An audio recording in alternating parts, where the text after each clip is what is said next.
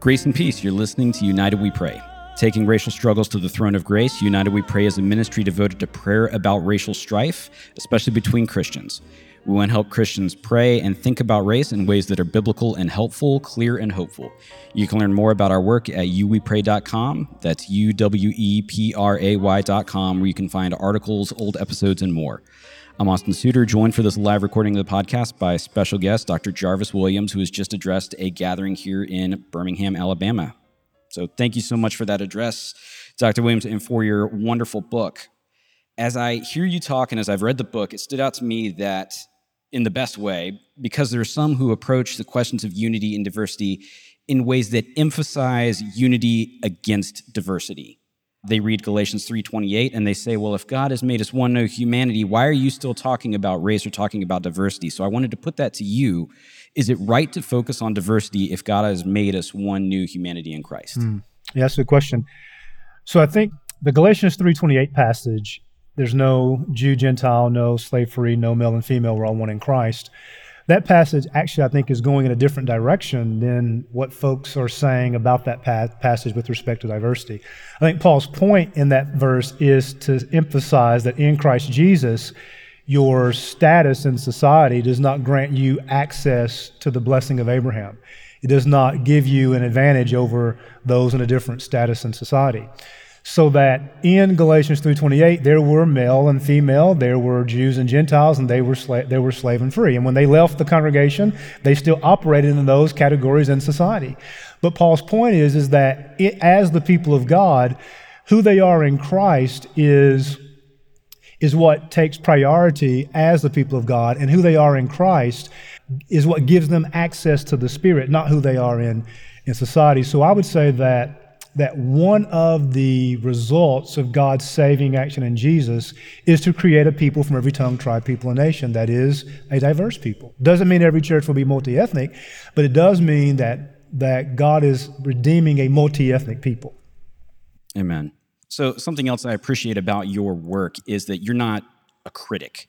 So, you're not one of the voices in race conversations or in any of these hard conversations who seems to just always be yelling, no, don't do it like that you were stating a positive case for what you want to see and what you understand God to desire. So I was just wondering do you have any advice for folks here, me, who may at times just have a critical bent? Well, I appreciate you saying you acknowledge in me something that I don't always acknowledge in me. I think we all struggle with um, how to articulate a helpful and constructive way to build unity. I think I suppose one one thing I would say is that what I what what I try to reflect upon regularly is Galatians five sixteen and following, walk in the Spirit, uh, and you should by no means fulfill the lust of the flesh, and and one one manifestation of walking in the Spirit is self control, and and it's very difficult to build redemptive unity if we're simply talking past one another, or worse, if we're screaming at each other. And I haven't done this perfectly. I, all have sinned and fallen short of the glory of God. But I think one thing I, I would want myself and all of us to keep in mind is that speaking truth in a calm and loving way is a lot more compelling than trying to be the loudest voice in the room. That's really good. And I think we all recognize that as true. The the voices we hear and want to follow are not the ones shouting at us. So And I say that having just shouted quite a bit when I was teaching, but I was teach I was preaching, teaching a little you bit. You were not doing that. You were but, not criticizing. But in terms of just trying to build community, having conversations like this at the same table, uh, over the course of a meal, trying to love one another well and and to lean into this together in the power of the Spirit with their Bibles open. Amen. So I'm assuming for the folks who chose to come tonight and chose this event over football games and whatever else are at least sympathetic to the kinds of things you're saying. And I was wondering if you had any cautions or advice for folks who get frustrated at resistance when these kinds of hard conversations are brought up. If they really care about these things, but their family or their friends or folks in their churches seem not to, what advice would you give them? Hmm. Yeah, that's a good question. I, I think one, the theme of your ministry, uh, you and you and Pastor Isaac pray. Uh, I think Isaac said this in his remarks earlier that uh, the Lord uses prayer as a means by which He works. So pray pray for those conversations to be conversations of of, um, of joy and unity and love. And I would say, secondly, you just have to be content with the fact that there are brothers and sisters who love Jesus who are not going to be on the right side of this issue to the degree that you want them to be. And you have to be content with that and not let that discourage you from leaning into continuing to work with brothers and sisters to build something beautifully redemptive and, and multi ethnic in your space. And those are a couple of things I, I would say. That's really good. Last question uh, before we transition to questions from our attendees, most of whom are members at Iron City Church. Now, we're very glad for other guests as well, glad for everyone who's joined us. But as you think about addressing members of a specific church, whether that's that's Iron City or some other one, are there any kind of big takeaways you want us to keep in mind as we pursue redemptive kingdom diversity in mm, our hmm. contexts? Mm. Yeah, I think this is the general one that would apply in multi multi context that keep the conversation grounded in God's redemptive vision in Jesus. That doesn't mean you ignore history. It doesn't mean you don't use common sense and common grace. But that does mean what we're trying to offer is, is something different from what others who are not believers are trying to offer. So we want to keep the conversation focused on the vertical, horizontal, and cosmic redemption in Jesus and make sure we don't lose sight of that or make, make sure that we don't think that just because folks aren't compelled by that that is somehow ineffective or, or powerless. Um, there is a remnant right? There are those who will embrace this vision in a way that is beautiful and, and messy and broken but, but redemptive. But when we don't see the results that we want we ought not to throw out what God has designed to do in Jesus and pick up the latest fad to try to affect long term change because it's not going to work. Only the gospel will last ultimately. So, question from an attendee here How would you advise someone to live in Redemptive Kingdom Diversity if where they live, work, worship, or play is not ethnically diverse? Mm, that's a great question. So, if you read my book, and I encourage you to buy it and read it, and also read the footnotes as well, I am not arguing by Redemptive Kingdom Diversity for the multi ethnic church. There are others who are arguing for multi ethnic church in, and, their work. I'm a part of a multi ethnic church, so I'm pro multi ethnic church. But when I say Redemptive Kingdom Diversity, that does not mean multi ethnic church. So I would actually argue, and I suggest in the book, that if you're in a space where there's not a lot of ethnic diversity. And usually, what we mean by that is is that there's not a lot of people with different skin color. Frankly, I think one of the things we need to do is really th- rethink what we mean by ethnic diversity, because the the category of black and white, for example, these are racial social constructs. But there are black folks who are not African Americans. There are, there are white folks who are not Italian. Uh, you follow me? So we need to rethink what we mean by ethnicity. And ethnicity is much bigger. So then I would suggest to you that, that redemptive kingdom diversity includes the idea of loving your neighbor as yourself and pursuing spirit empowered love, even if there's no representation of skin color differences in the spaces in which you find yourself. That you could still lean into this vision because Jesus has died to, to redeem some from every tongue, tribe, people, and nation. And in certain spaces, you'll have folks who look the same or from the same status. But there are, even in those spaces, different kinds of otherness that God is also reconciled in Christ through the cross. So we can lean into that uh, in ways that will look differently from if we're in a space where there is clear cut, textbook, ethnic diversity. So, by having categories and preparing ahead of time and understanding different kinds of diversity, you'll be ready should God bring yeah, ethnic diversity to your I think context. so. Yeah, that's a nice way of simplifying it. So, your answer. Uh, Second question Is the weight of responsibility for racial reconciliation in the church heavier for minorities mm. or hmm. majority? And how do those responsibilities hmm. differ? Mm. That's a great question. So I, I, would I would say that that we all are mutually responsible. We don't have equal responsibility, but we have mutual responsibility. I'm borrowing language from George Yancey's book. I think George is doing some really good work.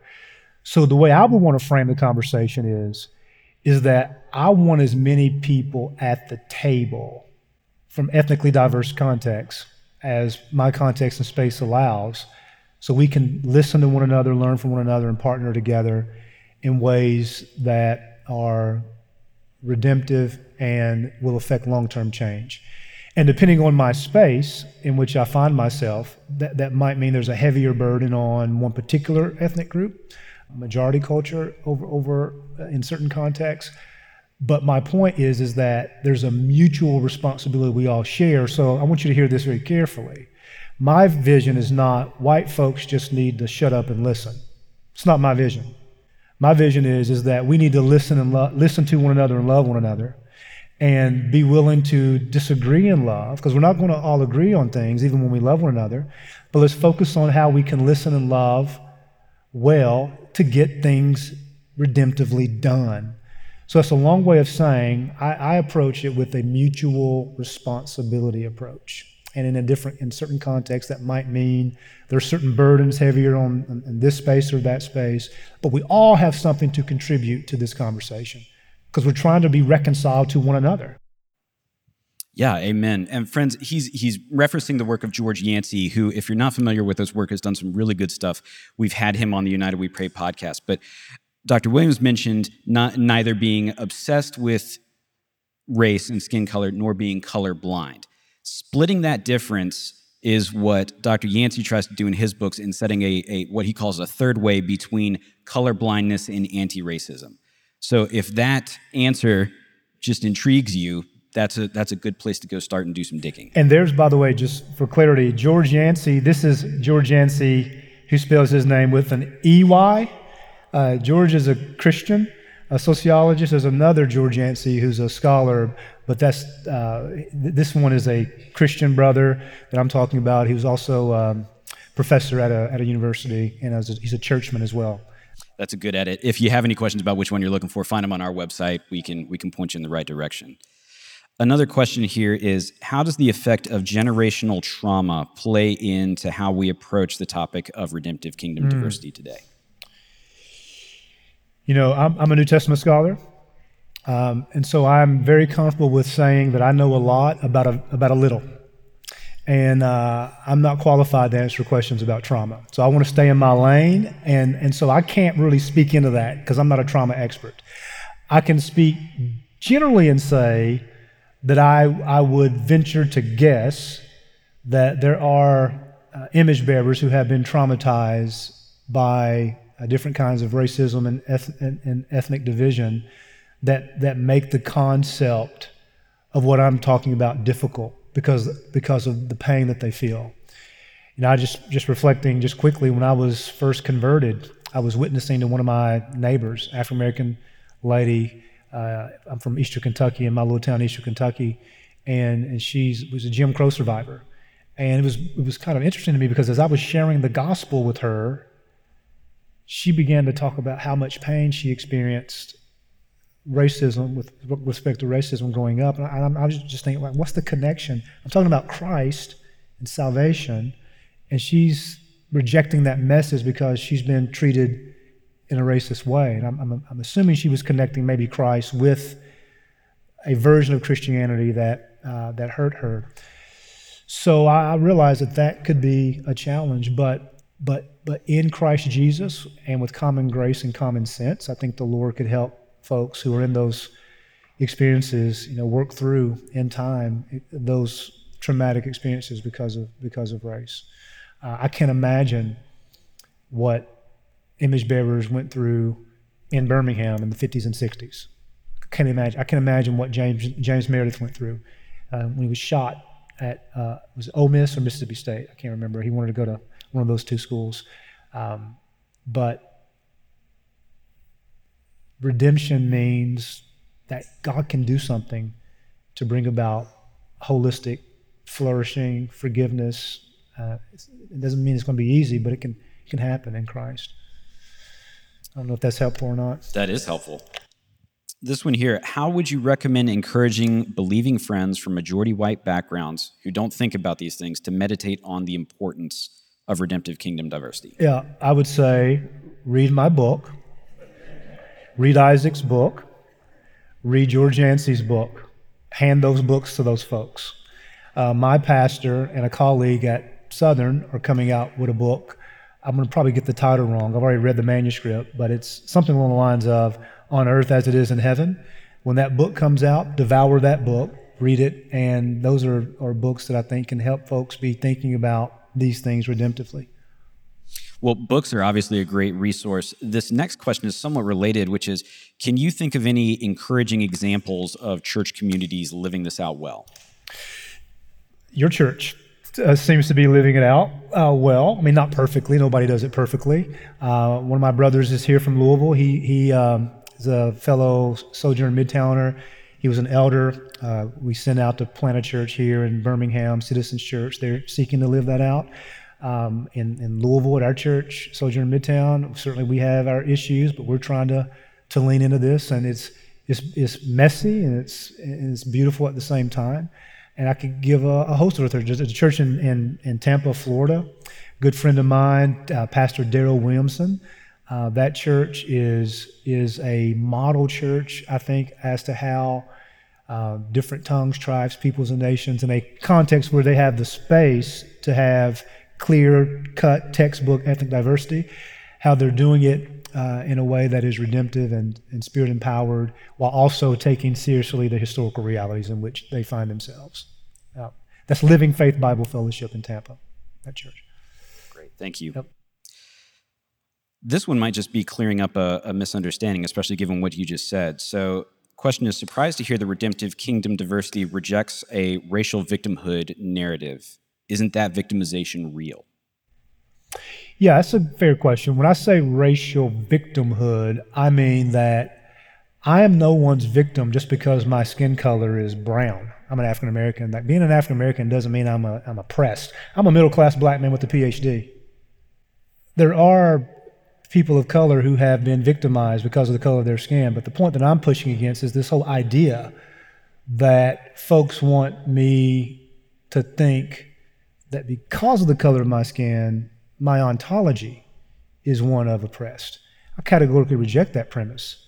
Um, there are people who have been victimized but in Christ Jesus, that victimization does not have to be their identity. Christ redeems and restores. And and then also there are people who have not been victimized who are told by folks that they are victims because of the color of their skin. And I think that's, that's I think that's just not redemptive. So your point of clarification is ontology, not history. Yeah, my, my point is that I was raised by Jim Crow survivors. I didn't suffer Jim Crow.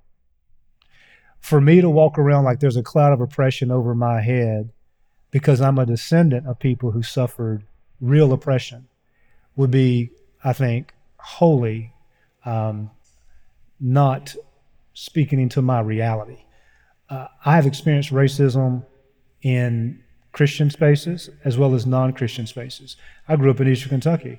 I had coaches that said racist things to me, I had teachers who said the N word in class. I, I, received an email around this time last year when my book came out where a person called me the N word 10 times and then responded and told me, This is why you are the N word. But I will never let anybody define my identity other than what God has said I am in Christ. And I will never accept the, the category that I am a victim because of, of the color of my skin. My skin is beautiful. And I can my and I can do and be anything and everything that God wants me to do and be. And it just so happens he wants me to be a seminary professor. And so does that does that mean that I haven't experienced pain? No, it doesn't mean that. But it does mean I refuse to let people define me in ways that God doesn't define me while also recognizing there are people who are really victimized for all sorts of reasons. Does that make sense? It does. Yeah. Hope that makes sense. I think that was a good clarification, so thank you for it. Friends, I see the long list of comments here. I apologize that we're not going to be get you know be able to get to all of them within our time constraints. Um, but please stop by and talk to us about giveaways. When, uh, sorry, where would you recommend we begin learning about the racial history of our own nation and particularly the South? Hmm. Well, I'm not a historian, um, but uh, some books that have been helpful to me are uh, there's a book written by a scholar. I remember the title, not the name. Uh, Mississippi Praying. That's a book that's been helpful, where she uh, outlines this uh, history where evangelicals, particularly, were complicit. Not only complicit, but leading the way in um, racial segregation and, and, overt, explicit racism against blacks.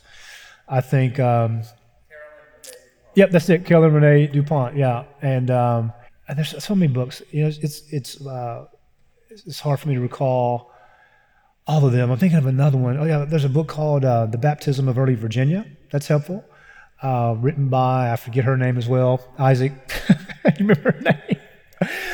my brain shuts down at night, and it's at night. For those of you who are listening to this, um, there's another book written by a friend of mine who's a who's a, who's a Christian scholar. He wrote a book called Race and Redemption in Puritan New England.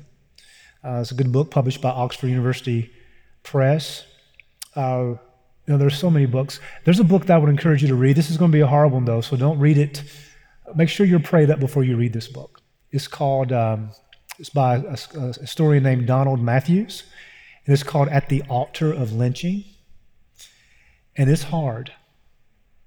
It tells the story of how, in certain Christian contexts in the South, that the lynching of blacks was, was viewed as a way, as a means of atonement to preserve white purity in certain spaces in the South. Uh, Donald Mathews, at the altar of lynching, published by Cambridge University Press. So this guy has some theological or some historical chops.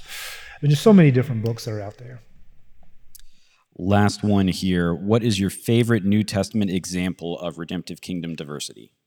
Oh, it's hard to it's like it's hard to pick a favorite verse of the Bible, isn't it? Because they're all important. Oh, well, I think just generally the fact that Jesus, the Jewish Messiah, died to redeem some from every tongue, tribe, people, and nation, and you see this being worked out uh, in a very explicit way on the Pentecost, where different tongues and tribes and peoples and nations receive the Spirit. I think Paul's ministry, excuse me, his ministry is primarily focused to Gentiles. Uh, I think Paul is is is I think personifying the the um, the concept by taking the gospel to different tongues and tribes as well as taking it to Jews. So I say those two those two examples would be. But you're probably wanting like a story, like a particular encounter. Uh, I mean, I think I'm going to be careful with this example, but I do think there's something to say here practically about it. The Samaritan woman in John 4, where there's a lot happening there. There's there's ethical issues happening there because she seems to be an immoral woman. There's also some ethnic stuff going on, and she's also a woman. And, and so you have Jesus really turning some of the cultural codes of the day upside down by his encounter with her, and then the fact that she seems to receive his message, and then she goes out and announces as a woman to these other men that that she's seen the Jewish Messiah, and, uh, and then they respond, and so on and so forth. That's a pretty powerful story. Well, thank you, Dr. Williams, for this time. We're going to transition into a time of prayer, but before we do that, let me just pray to close out this episode. Father, thank you so much for um, your word and for what it teaches us about you and your heart for these issues. Thank you for giving your church minds like Dr. Williams who can uh, expound your word and bring this truth to bear on your people. Lord, we pray for uh, conviction. We pray for um, understanding. We pray that your people would better live out the kind of diversity you desire and that, that would be a witness to the watching world. We pray in Jesus' name. Amen.